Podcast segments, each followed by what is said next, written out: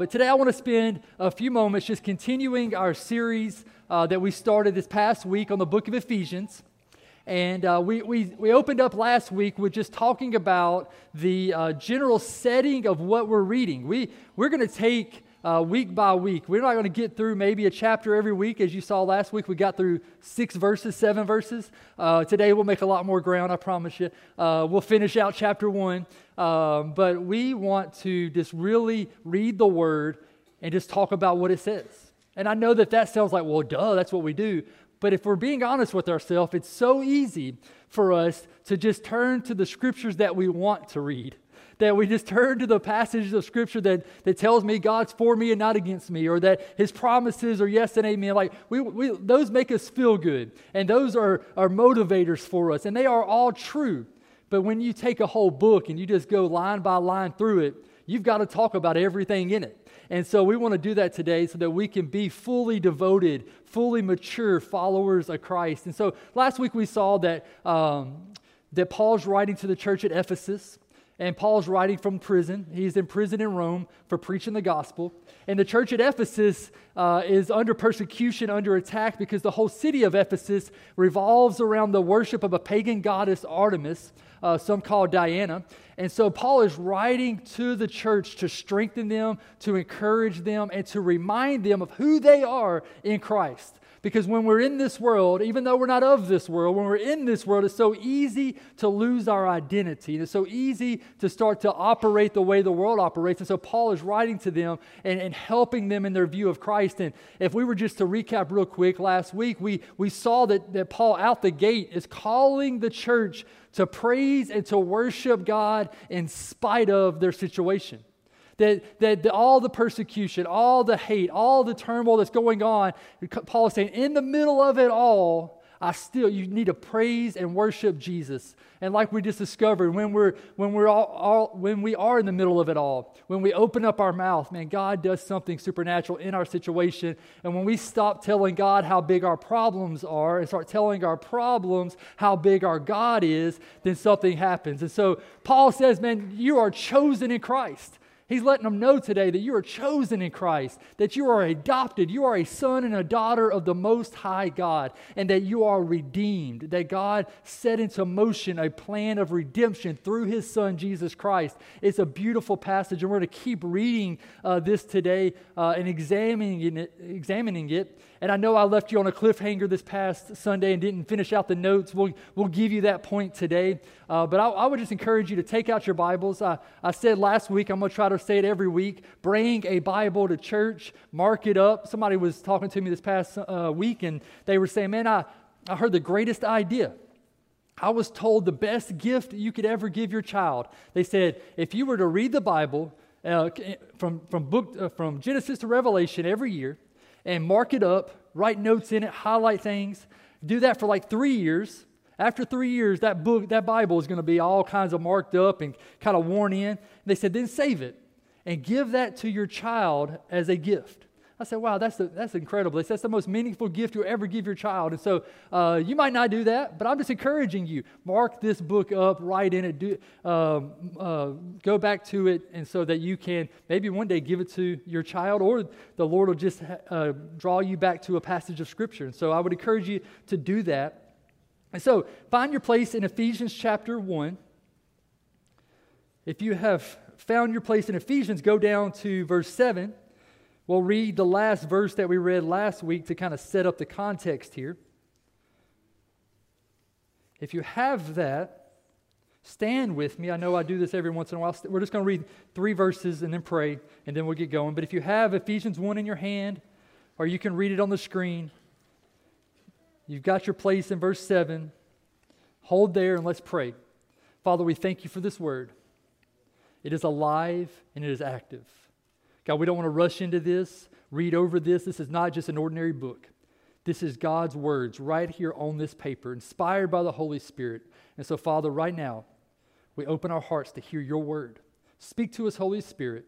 In Jesus' name we pray. Amen and amen. All right. You can be seated. We're going to Oh, we didn't read it. Yeah, I heard you. you thought I didn't hear that. You see these things right here? They ain't that big for nothing, all right? That's okay. All, all, the saints stayed standing. So if you, if you sat down, you just revealed your relationship with Jesus right there. All right. Verse 7, y'all stop, okay? We got spiritual things to do. Um, verse 7, Ephesians chapter 1, it says this In him we have redemption through his blood, the forgiveness of our trespasses, according to the riches of his grace which he lavished upon us in all wisdom and insight, making known to us the mystery of his will, according to his purpose, which he set forth in Christ as a plan for the fullness of time, to unite all things in him, things in heaven and things on earth. Father, open our hearts. We, we believe it, we need it, and we're going to use it today. In Jesus' name we pray. Now you can say amen and be seated. All right. Y'all ain't going to let me miss a beat. Right here in this text, Paul begins to make a transition. He's going from talking about things that have already been done in Christ, the chosen, adopted, and redeemed, to now making a transition to our present and then our future. And then he will end the chapter with a beautiful prayer that just ties it all back together. It's like a wrapping a bow on the present. It is so beautiful and powerful. And so, uh, in this, Paul is going to help us to, to know who we are in Christ. He's going to reveal another spiritual blessing. And so last week we, we covered three spiritual blessings. This week we'll cover three again. And the next one that we see, not only are we chosen and redeemed and adopted, but from this passage that we just read, it says that the will of God is made known to people through Christ Jesus. That the will of God is made known to those who are in Christ. And so the blank there is that we can know the will of God in Christ we can know the will of God in Christ. One of the biggest statements that people say all the time, our biggest questions is the, our biggest concerns is this I wish I knew what God's will for my life was. I wish I knew what his plan for my life was. I wish I knew what it was. Can I help you today? Let me, let me bring peace to you. Let me resolve the issue. God's will for your life is for you to become more like Christ. God's will for your life is for you to become more like Jesus.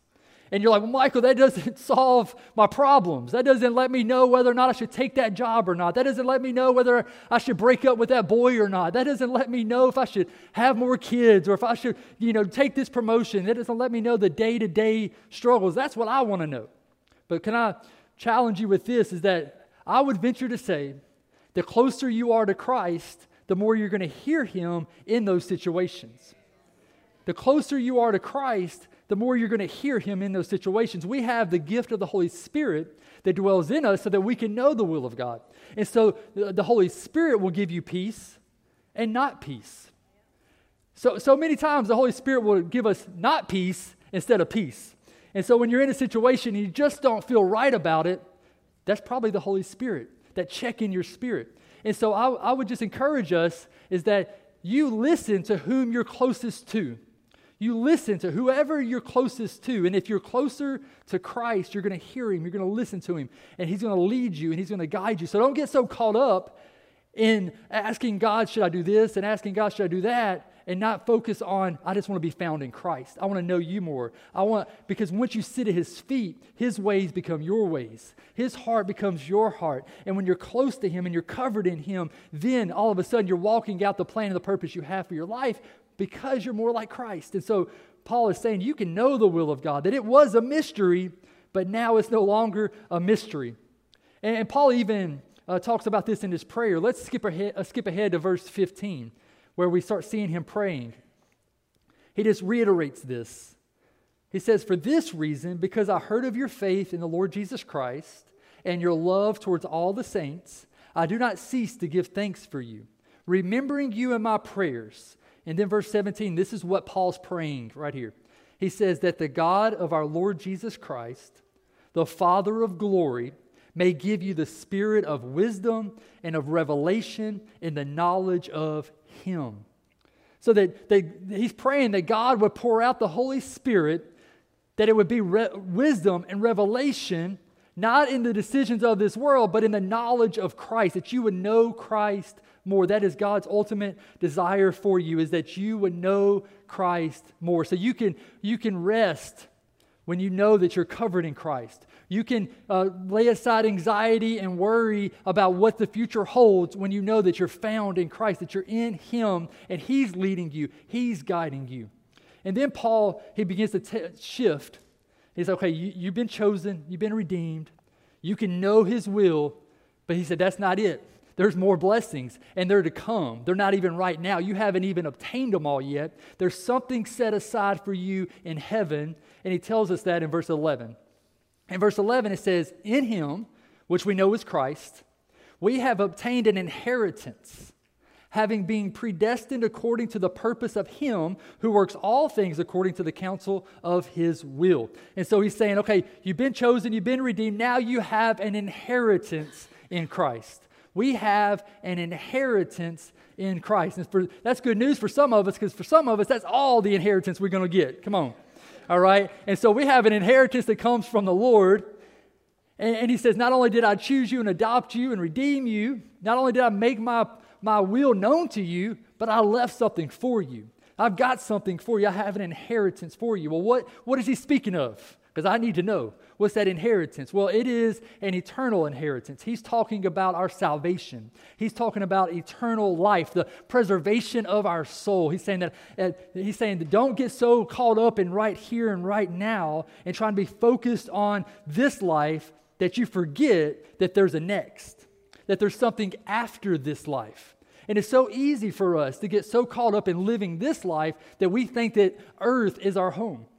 But as a follower of Christ, we, we learn very quickly that earth is not our home, that we're just a stranger passing through, that eternity, that heaven is our home, and that earth is our mission field, that we're on mission by God, that there is a next.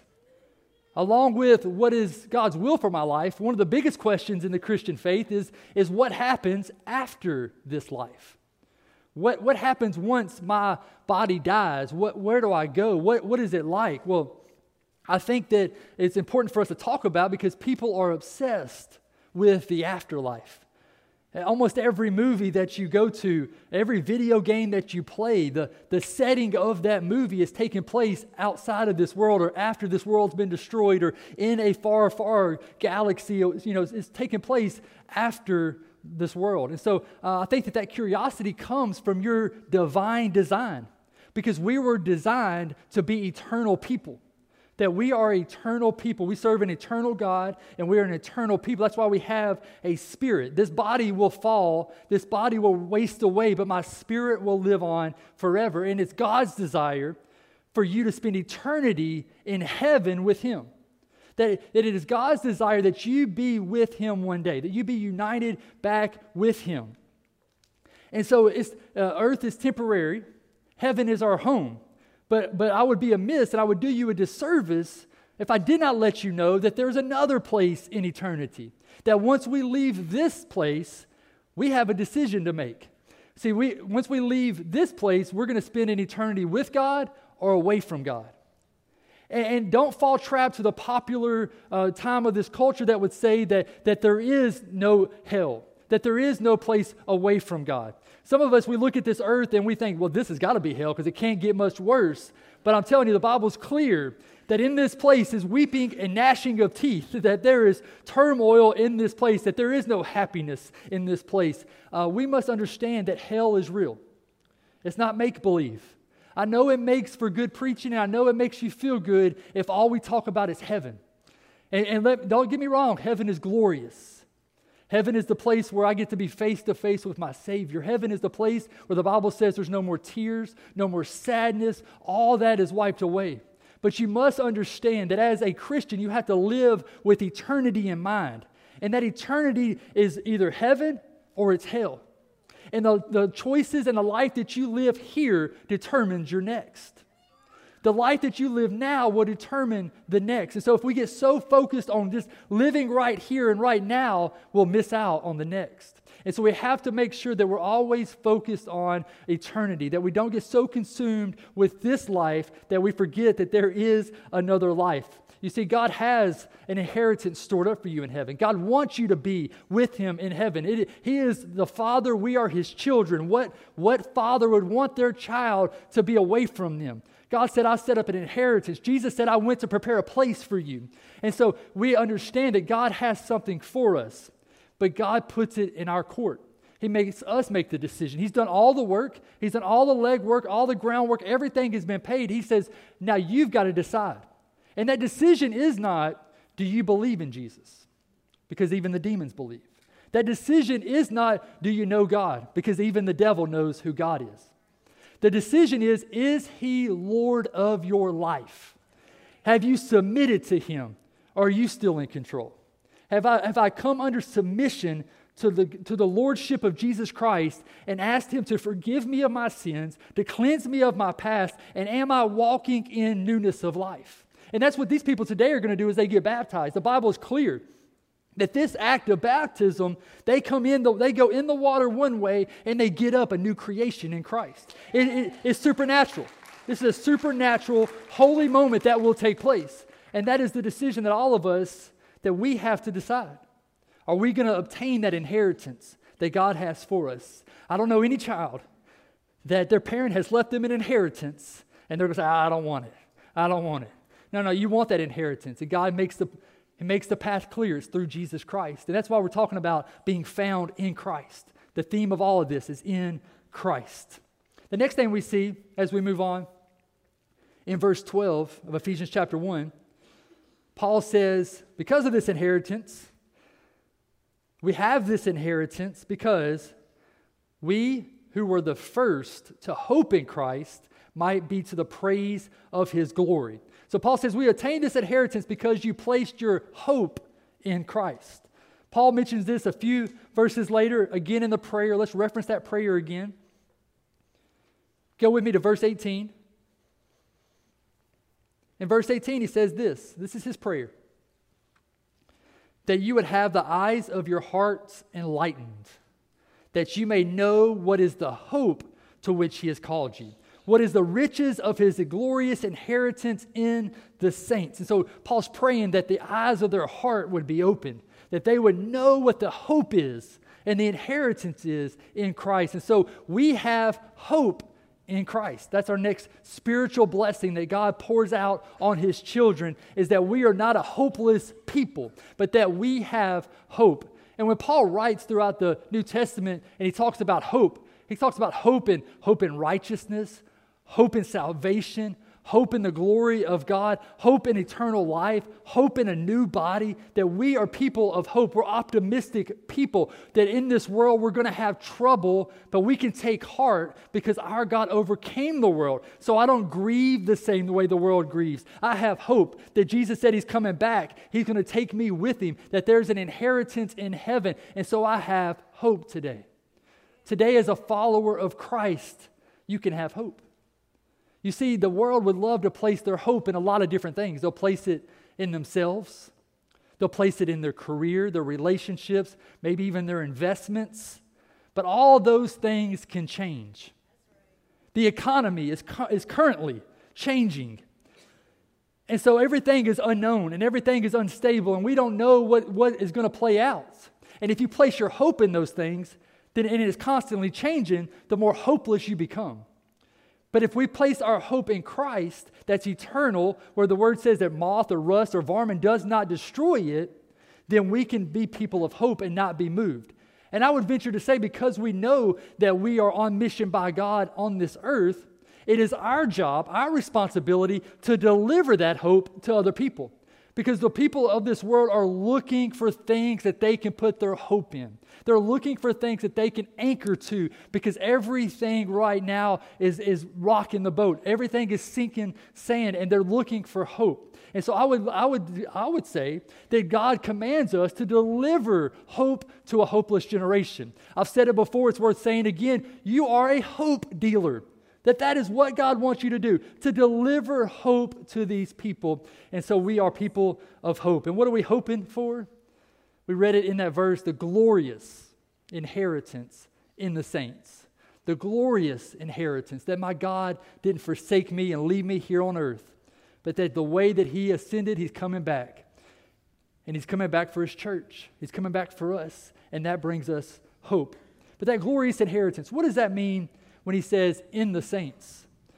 Because I would have wrote it to the saints. That's a glorious inheritance to the saints. But no, no, Paul says it's a glorious inheritance in the saints. Well, Paul right there is letting them know about the unity that's in Christ. When he says the glorious inheritance in the saints, he's talking about different ethnicities. Every t- tribe, every tongue, every nation will be unified in Christ Jesus. In this context of Paul writing this, this would be Jew and Gentile. But in our context, it would be that this glorious inheritance is for, it doesn't matter if you're black, if you're white, if you're Asian, if you're Hispanic, you all are part of the family. That our, the family of Christ is more than just your last name. It's bigger than that. So it's not just about Cornerstone, it's not just about America, but there's enough to go around that everybody who calls in the name of Christ can be a part of this family. So Paul is just teaching them that the, that the culture is going to aim to divide you going to do everything they can to divide you. But Christ is doing everything he can to unify you, to bring us together. Sinner or saint, black or white, we are found in Christ Jesus. We are one. We are unified in Christ.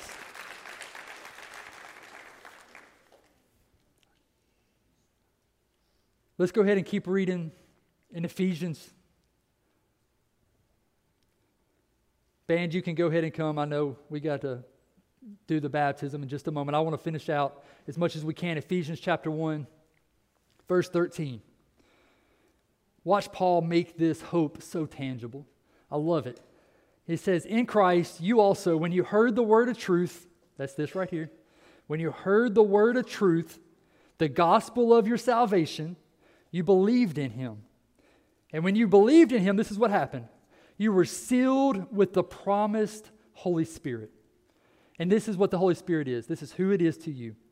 It is the guarantee or the down payment of your inheritance until we acquire possession of it to the praise of His glory. And so, what Paul's saying right here, what God is wanting to say to the church is, is that I'm giving you the Holy Spirit as a down payment. Until you're with me in heaven and obtaining this inheritance and living that inheritance, I'm going to give you something. I'm going to give you by Spirit. The Holy Spirit is God's very Spirit. And so He's giving it as a down payment. And so the next blank is that we have the Holy Spirit in Christ. We have the Holy Spirit in Christ. Galatians 4 talks about it. It says, Because you are His sons, God sent the Spirit of His Son into our hearts. And that Spirit calls out, Abba, Father. And so God is showing you a tangible way in which you can know, as a follower of Christ, that you have been chosen, that you have been adopted, that you have been redeemed. He said, I'm going to let you know, I'm going to put my stamp on you, I'm going to put my seal on you. You're going to be sealed with the Holy Spirit, my very Spirit, as a down payment. And so today you can rest assured that you have an inheritance, that you have been chosen because the Spirit of God lives in you. And this is different than any other religion. I was watching a study this past week of this, of this man who was in China and he was researching all kinds of different religions. And he was started to research Christianity. And after he got done researching Christianity, this is what he found. He said, out of all the, the, the cultures, all the religions of this world in, in times present and times past, he said, there's no other religion where the God that you worship comes and lives inside of you. He said, if that is true, if the God of this world, the creator of this universe, loves you so much that he chooses to come live inside of you, then that's the God I want to worship.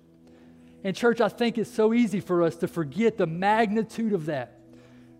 That the one who spoke and there was life, the one who created all that we see, that very God wants to dwell inside of you.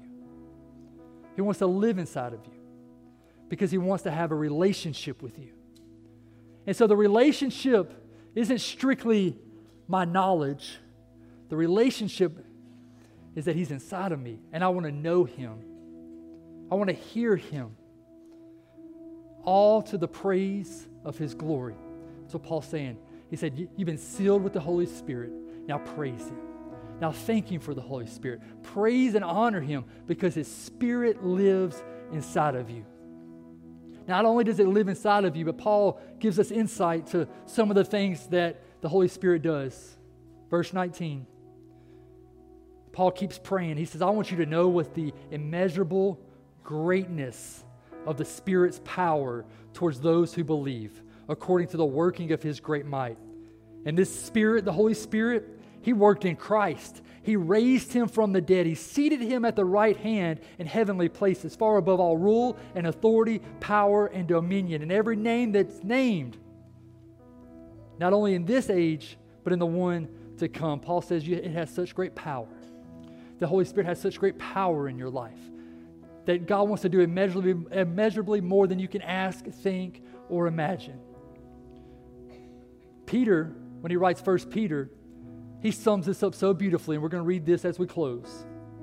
I want you to lean into this. Let this get into your hearts. In 1 Peter chapter 1, verse 3, Peter says, Praise be to God and the Father of our Lord Jesus Christ. In his great mercy, he has given us new birth. That's what's going to happen today. New birth into a living hope through the resurrection of Jesus Christ from the dead. That's what's going to happen when we get baptized. You're, you're resurrected, a new creation. Verse 4 and into an inheritance that can never perish, never spoil, never fade. This inheritance is kept in heaven for you, who through the faith, watch this, you're shielded by God's power. You're shielded by God's power until the coming of your salvation. That is ready to be revealed in the last time. Verse 6 In all of this, you greatly rejoice, though now for a little while you may have to suffer in grief and all kinds of trials. These have come, watch this, these have come so that the proven genuineness of your faith, of great worth, of greater worth than of gold, which perishes even when refined by fire so you're going through tough times to prove the genuineness of your faith. And when you have gone through those tough times, may it result in praise, glory, and honor when Jesus Christ is revealed. Verse 8 Though you have not seen him, you love him. And though you do not see him now, you believe in him, and you are filled with an inexpressible and glorious joy for you are receiving the end result of your faith, the salvation of your souls. So, this great power that God sealed you with and implanted into you, God said it is going to be a shield to you, that is going to protect you. You see, when you're found in Christ, there's that covering. And the Holy Spirit acts as a shield in your life. Why? Because the enemy doesn't like it that God dwells in you. And today, in this place, you're going through things attacks on your family, attacks on your marriage, attacks in your career, attacks with your children, and you begin to wonder why. Why is this happening? The Bible's clear we have an enemy, an adversary, and he's coming for you. He's coming for your soul, your faith. He wants you to turn from this faith. But if we would just remember who dwells in me? That the same power is available to me that was able to raise Christ from the dead. And the word is clear that it shields us, it protects us. We'll learn as we close out the series that when we get to chapter 6 about the armor of God, that it is armor to us. And today I believe that for those who are already found in Christ, that God wants to remind you of the power that you have, the victory and the authority that you have. And then for those who find themselves today at rock bottom, hopeless, in need of a Savior, in need of what we're talking about, God wants to provide that shield to you. He wants to provide His Holy Spirit to you. It's no longer do you know Him, do you believe in Him? It's today I'm making Him Lord of my life. I submit, not my will, God, but your will. Would you come and forgive me? Cleanse me. I repent. I return. I turn away from the things of this world. I turn towards God. And so, in this moment, would you bow your heads with me? We're going to reflect on what the Holy Spirit's doing. We're going to have a moment to respond, and then we'll move into baptism. But as your heads are bowed and your eyes are closed, we call this a reflection time. This is where we're just reflecting on what God's saying to you. Maybe for you, the Holy Spirit's reminding you of who you are in Christ, the, the blessings that you have in Him, the power and the authority that you have. Maybe for others, you, you realize that you haven't been found in Christ. I know about Him. I go to church. I've read my Bible, but I've never made Him Lord of my life. The Word says to you that if you would confess with your mouth, believe in your heart that Christ died and rose again, and that you make Him Lord of your life, you will be saved. What does that mean? You will obtain that inheritance. That inheritance that we talked about that doesn't spoil, it doesn't fade away, that it is secure. And in that moment that you submit to Jesus, God sends His Holy Spirit to live inside of you, to shield you, to give you power. Acts 1 8 says that you'll receive power when the Holy Spirit comes on you. You can be baptized in the Holy Spirit. You can be immersed in the Holy Spirit. You can be full of His Spirit, walking in the Spirit. The first step submission, submitting to the Lord, making Him Lord of your life. So, as your heads are bowed, your eyes are closed, before we move into a response time, a time of prayer, if you're here in this house today and you say, you know what? If I'm just being honest with you today, Pastor, I'm far from God. I don't feel Him, I don't hear Him. I feel all alone, I feel abandoned, and I feel like that God has forgotten about me. But today, through worship, through the Word, through the Holy Spirit, He's drawing me back in. I'm feeling His presence. I, I can't explain it. I feel I, the hairs are standing up on the back of my neck. I don't understand it. I don't know. But He's here. And He wants me to come into a relationship with Him. If that's you today, and you need to give your life to Christ, would you lift up your hands and say, That's me? We're going to include you in a prayer in just a moment. We're not going to embarrass you in any kind of way or call you to the front. We just want to pray. And so if that's you today, you say, know what? Today's my day. I'm giving my life to Jesus. I'm making him Lord of my life, whether that's for the first time or the tenth time. But I'm, today's the day I'm submitting to him and making him Lord. Would you lift up your hands and say, That's me? Thank you. Thank you. Anybody else? This is a big decision for you today.